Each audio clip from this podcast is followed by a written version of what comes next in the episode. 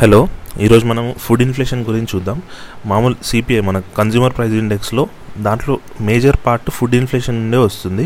So అది ఎంత important, దాని వెయిటేజ్ చేంజ్ చేస్తే ఇన్ఫ్లేషన్ రిలేటెడ్ ఏమైనా చేంజెస్ వస్తాయా, అలా చేంజ్ చేయడం కరెక్టేనా కాదా అని చూద్దాం. ఫస్ట్ మనకి సిపిఐ అంటే మన కన్జ్యూమర్ ప్రైస్ ఇండెక్స్ అంటే రీటైల్ ఇన్ఫ్లేషన్ అని అందరికీ తెలుసు. ఆ రీటైల్ ఇన్ఫ్లేషన్లో డిఫరెంట్ డిఫరెంట్ కేటగిరీస్ ఉంటాయి. మనకు టోటల్ బ్రీఫ్గా చూసుకుంటే ఒక సిక్స్ కేటగిరీస్ ఉంటాయి అనుకోండి. ఆ సిక్స్ కేటగిరీస్లో మెయిన్ ఏంటి, ఫుడ్ అండ్ బెవరేజెస్ అనేది మెయిన్. ఎందుకంటే వీళ్ళది ఫార్టీ ఫైవ్ పర్సెంట్ వెయిటేజ్ ఉంటుంది, ఫార్టీ సిక్స్ ఇంచుమించు forty five point eight six total hundred percent వెయిటేజ్లో only food and beverages forty six percent weightage ఉంది. సెకండ్ ఏంటి, సెకండ్ పాన్, అదే మన పాన్ టొబాకో ఇవి ఉంటాయి కదా, అవి అంటే ఇంటాక్టిక్ ఇంటాక్సికెంట్ సిగరెట్ అట్లాంటివన్నీ, వాటికి two point three eight percent weightage ఉంటుంది. నెక్స్ట్ క్లోతింగ్, ఫుట్వేర్ వీటికి six point five three percent ఉంటుంది. నెక్స్ట్ ఫ్యూయల్, లైట్ వీనికేమో సిక్స్ పాయింట్ ఎయిట్ ఫోర్ అంటే సెవెన్ పర్సెంట్ అనుకోవచ్చు. నెక్స్ట్ మిసెలేనియస్, ఇవి ఒక ట్వంటీ ఎయిట్ పర్సెంట్ మిసెలేనియస్ అంటే health, transport, entertainment, education, personal care ఇవన్నీ వస్తాయి. సో సిక్స్ మనం సిక్స్ భాగాలుగా డివైడ్ చేసుకున్నాం కదా, ఏంటి మిసెలేనియస్ ఒకటి, ఫ్యూయల్ ఒకటి, హౌసింగ్ ఒకటి, నెక్స్ట్ క్లోతింగ్ ఒకటి, నెక్స్ట్ ఈ టొబాకో సిగరెట్స్ ఇట్లాంటివి ఒకటి, ఫుడ్ ఒకటి అంటే ఫుడ్ అండ్ బెవరేజెస్. ఈ ఫుడ్ అండ్ బెవరేజెస్ అనేది చాలా చాలా ఇంపార్టెంట్. ఎందుకంటే ఇది ఫార్టీ సిక్స్ పర్సెంట్ వెయిటేజ్ ఉంటుంది. అందులోనూ రూరల్ పాయింట్ ఆఫ్ వ్యూలో చూసుకుంటే ఫిఫ్టీ ఫైవ్ పర్సెంట్ వెయిటేజ్, అర్బన్లో థర్టీ సిక్స్ పర్సెంట్ వెయిటేజ్. ఎందుకంటే మనం ఇన్ఫ్లేషన్ని రెండు కేటగిరీస్గా డివైడ్ చేస్తాము, రూరల్ ఇన్ఫ్లేషన్ అని, అర్బన్ ఇన్ఫ్లేషన్ అని డివైడ్ చేస్తాము. తర్వాత దాన్ని కంబైన్ చేసి సిపిఐ అని చెప్తాం మనం. కాకపోతే ఎందుకంటే మనం రూరల్కి ఒకటే ఇన్ఫ్లేషన్, అర్బన్కి ఒకటే ఇన్ఫ్లేషన్ ఇవ్వలేము. రూరల్ హ్యాబిట్స్ వేరేలా ఉంటాయి, అర్బన్ హ్యాబిట్స్ వేరేలా ఉంటాయి. ఎందుకంటే మీరు మిడిల్ క్లాస్ ఆలోచించండి, మిడిల్ క్లాస్ వాళ్ళు ఎక్కడ ఎక్కడ ఎక్కువ ఉంటారు, అర్బన్లో ఎక్కువ ఉంటారు. అదే పూర్ పీపుల్ అనుకోండి, పూర్ అంటే ఇన్కమ్ పరంగా చూసుకుంటే లో ఇన్కమ్ గ్రూప్ ఎక్కడ ఉంటారు, ఎక్కువ విలేజెస్లోనే ఉంటారు. ఇది ఎందుకు ఇంపార్టెంట్ అంటే మీరు ఈ వెయిటేజ్ అక్కడి నుంచే వస్తుంది. మీరు ఆలోచించండి, ఒక ఒక పర్సన్ ఉన్నాడు, ఎక్స్ అనే ఫ్యామిలీ ఉందనుకోండి, వాళ్ళకి మంత్లీ టెన్ థౌసండ్ ఇన్కమ్. ఇంకొక పర్సన్ ఉన్నాడు, వై అనే పర్సన్ ఉన్నాడు, ఇతనికి మంత్లీ ఒక సెవెంటీ థౌసండ్ ఇన్కమ్. ఇద్దరిలో ఫుడ్ మీద ఎవరు ఎక్కువ ఖర్చు పెడతారు? ఎక్స్ అనేవాడు ఒక ఫైవ్ థౌసండ్ ఖర్చు పెడుతున్నాడు అనుకోండి, ఫైవ్ థౌసండ్ కాదు ఒక త్రీ థౌసండ్ ఖర్చు పెడతాడు ఫైవ్ థౌసండ్ ఖర్చు పెడతాడు అవునా కదా, ఫుడ్ బెవరేజ్ ఇవన్నీ ఫైవ్ థౌసండ్ అవుతాయి కదా అవుతాయి కదా సో ఫైవ్ థౌసండ్ ఖర్చు పెడుతున్నాడు. ఈ వై అనే అతను, వీడు శాలరీ ఎక్కువ అని చెప్పి మరీ డబుల్ త్రిబుల్ అయితే తినడు కదా, వాడు తినేవి కొంచెం కాస్ట్లీ తినొచ్చు, లేకపోతే ప్రోటీన్ రిచ్ అట్లా తినొచ్చు. సో వీడికి ఒక టెన్ థౌసండ్ అవుతుండొచ్చు ఖర్చు, అవునా. ఇక్కడ ఈ ఎగ్జాంపుల్ పరంగా ఆలోచించండి, అంటే ఇది ఇన్కమ్ కేటగిరీస్లో చూస్తున్నట్టు. మనం పూర్ పీపుల్ అనుకోండి, వాళ్ళ ఇన్కంలో వాళ్ళు ఫార్టీ ఫిఫ్టీ పర్సెంట్ వాళ్ళు ఫుడ్కే పెడుతున్నట్ట కాదా, వాడు టెన్ థౌసండ్ శాలరీ వస్తే ఒక ఫైవ్ థౌసండ్ వరకు వాడు ఫుడ్కే వెళ్ళిపోతుంది. అదే కొంచెం రిచ్ వాళ్ళని, అప్పర్ మిడిల్ క్లాస్ వీళ్ళ పాయింట్ ఆఫ్ వ్యూలో తీసుకుంటే సిక్స్టీ థౌసండ్ వాడికి శాలరీ, వాడికి ఖర్చు ఎంత అవుతుంది, వాడికి టెన్ ట్వెల్వ్ థౌసండ్ అవుతుంది, అంటే ఒక ట్వంటీ పర్సెంట్ అవుతుంది ఫుడ్ కోసం. అంటే ఆ డిఫరెన్స్ కనిపిస్తుందా లేదా, రూరల్లో అర్బన్ అంటే రూరల్ అర్బన్ కాదు, రిచ్ పూర్కి డిఫరెన్స్ ఉంటుంది. ఎందుకంటే రిచ్ వాడికి పర్సంటేజ్లో వాడి ఫుడ్ ఖర్చు తక్కువే ఉంటుంది.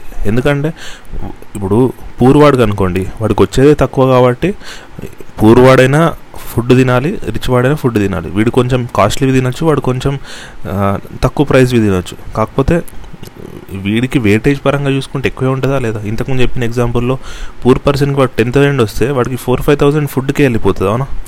ఇంట్లో ఫోర్ ఫైవ్ మెంబర్స్ ఉన్నారనుకోండి, ఫోర్ ఫైవ్ థౌసండ్ ఫుడ్కి వెళ్ళిపోతుందా లేదా, అంటే వాడికి ఫార్టీ ఫిఫ్టీ పర్సెంట్ ఇన్కమ్ ఫుడ్కే వెళ్ళిపోతుంది.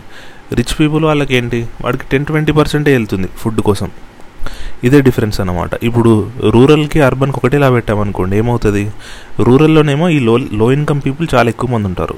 అర్బన్లో ఏంటి, middle class, upper middle class ఎక్కువ ఉంటారు. అర్బన్లో కూడా పూర్ ఉంటారు. పర్సంటేజ్ టర్మ్స్లో చూసుకుంటే పూర్ పీపుల్ ఎక్కువ విలేజెస్లో ఉంటారు. ఎందుకంటే విలేజెస్లో ఇన్కమ్ తక్కువ, పూర్ పీపుల్ అని కాదు, లో ఇన్కమ్స్ మనం చెప్పుకుంటుంది. అర్బన్లో ఏంటి, కొంచెం middle class and high income category వాళ్ళు కాబట్టి ఇక్కడ అదే డిఫరెన్స్. అందుకే రూరల్ కేటగిరీలో ఇన్ఫ్లేషన్ క్యాలిక్యులేట్ చేస్తున్నప్పుడు వాళ్ళకి ఫుడ్ అండ్ బెవరేజ్కి ఫిఫ్టీ ఫోర్ పర్సెంట్ వెయిటేజ్ ఇస్తున్నాం మనం. అదే అర్బన్ వాళ్ళకి క్యాలిక్యులేట్ చేస్తున్నప్పుడు థర్టీ సిక్స్ పర్సెంట్ వెయిటేజ్ ఇస్తున్నాం. అర్థమైంది కదా డిఫరెన్స్. ఆ డిఫరెన్స్ ఏంటి అంటే ఇన్కమ్స్ బట్టి. ఒకటికి రూరల్లో ఉండే వాళ్ళకి మెజారిటీ తక్కువ ఇన్కమ్ ఉంటుంది. సో వాళ్ళ ఇన్కంలో వాళ్ళ ఖర్చులు మేజర్గా ఫుడ్, షెల్టర్ ఇట్లాంటి వాటి మీదకే వెళ్ళిపోతాయి. సో అందుకే వీళ్ళకి ఫిఫ్టీ ఫోర్ పర్సెంట్ ఇస్తున్నాం. అర్బన్ అర్బన్లో మిడిల్ క్లాస్ వాళ్ళు ఉంటారు, పూర్ వాళ్ళు ఉంటారు, రిచ్ వాళ్ళు ఉంటారు. కాకపోతే ఏంటి, రిచ్ వాళ్ళ పూర్వాల ప్రపోర్షన్ తక్కువ ఉంటుంది. అందుకే ఇక్కడ ఫుడ్ అండ్ బెవరేజ్కి థర్టీ సిక్స్ పర్సెంట్ వెయిటేజ్ మాత్రమే ఇస్తున్నారు. ఇది మనకి ఒక బేసిక్ లాజిక్ అనమాట. రెండు డిఫరెంట్ ఎందుకు ఉన్నాయి, దాంట్లో వెయిటేజ్ కూడా ఎందుకు డిఫరెన్స్ ఉన్నాయి అనేది ఇది. మనం ఇప్పుడు డేటాకి వద్దాం. లాస్ట్ ఇయర్ చూసుకుంటే two thousand twenty twenty one నుంచి మనకి ఇన్ఫ్లేషన్ అనేది ఆర్బీఐ గైడ్లైన్స్ ప్రకారం ఏంటి, సిబిఐ అనేది టూ పర్సెంట్ నుంచి సిక్స్ పర్సెంట్ మధ్యలో ఉండొచ్చు. అది పర్మిసబుల్ లెవెల్, అది దాటొద్దు, అది తగ్గకూడదు. అవునా, అంటే దాటదు తగ్గకూడదు అంటే దాటితే వాళ్ళు మెజర్స్ తీసుకుంటారు మళ్ళీ దాన్ని తగ్గించడానికి. టూ పర్సెంట్ కంటే తగ్గింది అనుకోండి, దాన్ని పెంచడానికి మెజర్ తీసుకుంటారు. అట్లా ఈ లాస్ట్ మన లాస్ట్ వన్ ఇయర్లో చూసుకుంటే సిక్స్ పర్సెంట్ చాలాసార్లే దాటింది కదా. అవునా, అందులోనూ దానికి మేజర్ రీజన్ ఏంటి అంటే ఫుడ్ ఇన్ఫ్లేషనే. మీరు ఆలోచించండి, ఇప్పుడు ఫుడ్ ఇన్ఫ్లేషన్ ఎలా ఉంటే సిపిఐ అనేది అలా బయటకు వస్తుంది. అవునా, ఫుడ్ ఇన్ఫ్లేషన్ చాలా ఎక్కువ ఉందనుకోండి, అప్పుడేంటి దాని దాని ఇంపాక్ట్ టోటల్ సిపిఐ మీద పడుతుందా లేదా, టోటల్ ఇన్ఫ్లేషన్ మీద పడుతుంది. అదే ఫుడ్ ఇన్ఫ్లేషన్ తక్కువ ఉందనుకోండి, సిపిఐ కూడా తక్కువ ఉంటుంది. లాస్ట్ ఇయర్ మొత్తం ఏం జరిగిందంటే ఫుడ్ ఇన్ఫ్లేషన్ చాలా ఎక్కువ ఉంది. లాస్ట్ ఇయర్ మొత్తం డబుల్ డిజిట్స్లో ఉంది ఫుడ్ ఇన్ఫ్లేషన్. ఫుడ్ ఇన్ఫ్లేషన్ని సెపరేట్గా క్యాల్కులేట్ చేస్తారు. కన్జ్యూమర్ ఫుడ్ ప్రైస్ ఇండెక్స్ అంటాం మనం, సిఎఫ్పిఐ. సిపిఐ అంటేమో కన్జ్యూమర్ కన్జ్యూమర్ ప్రైస్ ఇండెక్స్, అది మనకు నార్మల్ ఇన్ఫ్లేషన్ని సిపిఐ అంటాం. దాంట్లో సిఎఫ్పిఐ అనేది ఒక పార్ట్, కాకపోతే చాలా ఇంపార్టెంట్ పార్ట్. ఎందుకంటే నియర్లీ మన ఫిఫ్టీ పర్సెంట్ వెయిటేజ్ ఉంది దీనికే, ఫార్టీ ఫైవ్ పర్సెంట్ కంబైన్ దాంట్లో చూసుకుంటే టెన్ పర్సెంట్ ఎబోవ్ ఉంటుంది లాస్ట్ ఇయర్ మొత్తం సిఎఫ్పిఐ. దాని ద్వారా ఏమవుతుంది, సిఎఫ్పిఐ ఎక్కువ ఉండడం ద్వారా మనకి సిపిఐ కూడా సిక్స్ పర్సెంట్ దాటి చాలాసార్లు వెళ్ళిపోయింది. ఈ సిఎఫ్పిఐ ఎక్కువ ఉండడానికి రీజన్స్ ఏంటి, దీన్ని రెండు కేటగిరీస్గా డివైడ్ చేసుకోవాలి. లా లాస్ట్ ఇయర్ మొత్తం ఒకటే కేటగిరీ కాదు. మళ్ళీ ఒక బేసిక్ పాయింట్ ఏంటి, మనందరికీ తెలుసు ఇన్ఫ్లేషన్కి రెండు రకాల రీజన్స్ ఉండొచ్చు. ఒక డిమాండ్ పెరగడం ద్వారా కానీ, లేకపోతే ఇంకోటి సప్లై తగ్గడం ద్వారా కానీ.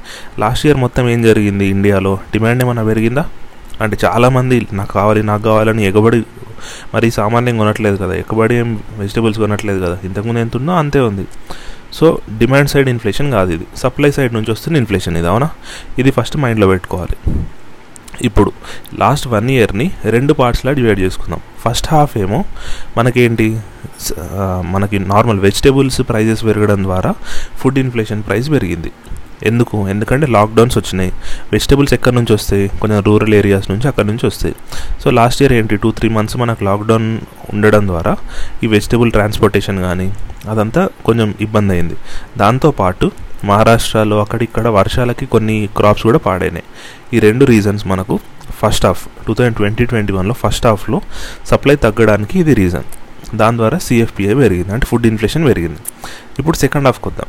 సెకండ్ హాఫ్లో వెజిటేబుల్స్ మళ్ళీ రేట్స్ అన్నీ కరెక్ట్ అయిపోయినాయి కదా. ఇప్పుడు నవంబర్ డిసెంబర్ ఆ టైంకి వచ్చేసరికి ఏంటి, క్లైమేట్ అంతా సెట్ అయింది, క్రాప్స్ మంచిగా పడినాయి, వెజిటేబుల్స్ అదంతా సెట్ అయింది, వెజిటేబుల్ ప్రైజెస్ కూడా తగ్గినాయి. మీరు ఆలోచించండి, లాక్డౌన్లో చూసుకుంటే టొమాటో థర్టీ ఫార్టీకి కూడా వెళ్ళింది, మిర్చి అవన్నీ ఎయిటీ నైంటీకి కూడా వెళ్ళినాయి. మళ్ళీ మొన్న డిసెంబర్ నవంబర్కి ఏంటి అన్నీ తగ్గిపోయినాయా లేదా, టొమాటో టెన్ రూపీస్ అంటే నార్మల్ రేంజ్కి వచ్చేసినాయి కదా. అంటే వెజిటేబుల్ రిలేటెడ్ ఫుడ్ ఇన్ఫ్లేషన్ అనేది కంట్రోల్లోకి వచ్చింది. మరి అయినా కూడా ఫుడ్ ఇన్ఫ్లేషన్ ఎందుకు పెరిగింది అంటే సెకండ్ హాఫ్లో ఏంటంటే మనకు ఆయిల్ ప్రైజెస్ పెరిగినాయి, పల్సెస్ ప్రైజెస్ పెరిగినాయి. లాస్ట్ ఇయర్ సేమ్ ఇదే టైంకి మామూలు కందిపప్పు కానీ పెసరపప్పు కానీ ఇట్లాంటివి ఏంటి ఎయిటీ టు హండ్రెడ్ మధ్యలో, అంటే క్వాలిటీ బట్టి ఎయిటీ టు హండ్రెడ్ మధ్యలో మనకి ప్రైజెస్ ఉండే కందిపప్పు కానీ అవన్నీ. ఇప్పుడు ఏంటి one ten to one thirty ఆ రేంజ్లోకి వెళ్ళినాయి, అంటే ఒక ట్వంటీ పర్సెంట్ పెరిగింది పల్సెస్ ప్రైస్. అదేవిధంగా ఆయిల్ ప్రైజెస్ చూసుకున్నా కూడా ఆయిల్ ఏంటి మనం మనము ఇండియాలో ఎక్కువ పెరగదు కాబట్టి ఇంపోర్ట్ చేసుకుంటాం. ఈసారి మనకు పామ్ ఆయిల్ ఇంపోర్ట్స్ కొంచెం తగ్గినాయి, దాంతోపాటు సోయా ఇంపోర్ట్స్ కూడా కొంచెం తగ్గినాయి. ఈ రెండు తగ్గడం ద్వారా మనకు సప్లై తగ్గినట్టే కదా. ఎప్పుడైనా సప్లై తగ్గితే ఆటోమేటిక్గా ఏంటి ప్రైస్ పెరుగుతుంది కదా, డిమాండ్ అంతే ఉంటే. అదే జరిగింది. ఈ రెండు ఫస్ట్ హాఫ్లో వెజిటేబుల్స్ ప్రైజెస్ పెరిగినాయి, సెకండ్ హాఫ్లో edible oil and pulses prices పెరిగినాయి. ఈ రెండు రీజన్స్ ద్వారా మనకి ఫుడ్ ఇన్ఫ్లేషన్ పెరిగింది. ఫుడ్ ఇన్ఫ్లేషన్ వెయిటేజ్ ఎక్కువ ఉంటుంది కాబట్టి ఓవరాల్ ఇన్ఫ్లేషన్ పెరిగింది. అట్లా ఇప్పుడు చాలామంది ఏమంటున్నారంటే ఈ నెంబర్స్ చేంజ్ చేయాలంటే వెయిటేజ్ ఫుడ్ దానికి మనం వెయిటేజ్ ఎక్కువ ఇవ్వకూడదు అని అంటున్నారు. ఎందుకంటే ఈ కేటగిరీ తెచ్చింది ఇప్పుడు టూ థౌజండ్ లెవెన్లో. అప్పుడు మనకు మిడిల్ క్లాస్ వాళ్ళు కొంచెం తక్కువ ఉండే, లో ఇన్కమ్ వాళ్ళు ఎక్కువ ఉండే. కాకపోతే లాస్ట్ టెన్ ఇయర్స్లో మనం వాళ్ళు మన ఇండియా అనేది పావర్టీ నుంచి కొంచెం రైజ్ అయిందా లేదా, అంటే లో లో ఇన్కమ్ వాళ్ళు కొంచెం వాళ్ళ ఇన్కమ్స్ పెంచుకున్నారా లేదా? అంటే ఇప్పుడేంటి, ఇప్పుడు వాళ్ళు ఫుడ్ని ఫుడ్కి వాళ్ళ ఫిఫ్టీ పర్సెంట్ జీతాలు పెట్టుకోవాల్సిన అవసరం లేదు, ఫుడ్కే ఫార్టీ ఫిఫ్టీ పర్సెంట్ వాళ్ళు ఖర్చు చేయాల్సిన అవసరం లేదు. అంటే ఈ ఫుడ్ వేటేజ్ అనేది మనం తగ్గించవచ్చు. అలా తగ్గిస్తే బెనిఫిట్ ఏంటి, ఆటోమేటిక్గా ఫుడ్ వేటేజ్ తగ్గించినాం అనుకోండి ఫుడ్ ఇన్ఫ్లేషన్ తగ్గుతుంది, ఓవరాల్ ఇన్ఫ్లేషన్ కూడా తగ్గుతుంది. కాకపోతే అలా చే అంటే దాన్ని ప్రాపర్ స్టడీస్ లేకుండా చేయకూడదు. ఫస్ట్ కంప్లీట్ సెన్సెస్ తీసుకొచ్చి దాని ప్రకారం ఇన్కమ్ అనలైజ్ చేసి అది చేసిన తర్వాత మాత్రమే మనకి వేటేజ్ పెంచడమో తగ్గడం తగ్గించడమో చేయాలి. ఏదో ఇన్ఫ్లేషన్ నెంబర్ తగ్గియాలని చెప్పి వేటేజ్ తగ్గించామనుకోండి అప్పుడు డైరెక్ట్గా భారం పడేది ఎవరి మీదకి? వెజిటబుల్ ప్రైస్ చాలా పెరిగితే పూర్ పీపుల్ మీద ఇంకెక్కువ ఎఫెక్ట్ ఉంటుంది కదా. గవర్నమెంట్ ఏంటి, ఆ టోటల్ ఇన్ఫ్లేషన్ మీద ఇంపాక్ట్ ఏం లేదని వదిలేస్తుంది గవర్నమెంట్. కాకపోతే ఫుడ్ ఇన్ఫ్లేషన్ పెరిగితే నార్మల్ పీపుల్కి ఇంపాక్ట్ చాలా ఎక్కువ ఉంటుంది కదా. అట్లా అందుకే ఈ వేటేజ్ని గవర్నమెంట్ కూడా ఇష్టం వచ్చినట్టు చేంజ్ చేయదు. వాళ్ళు కంప్లీట్ ప్రాపర్ స్టడీ చేసిన తర్వాత మాత్రమే చేంజ్ చేస్తారు.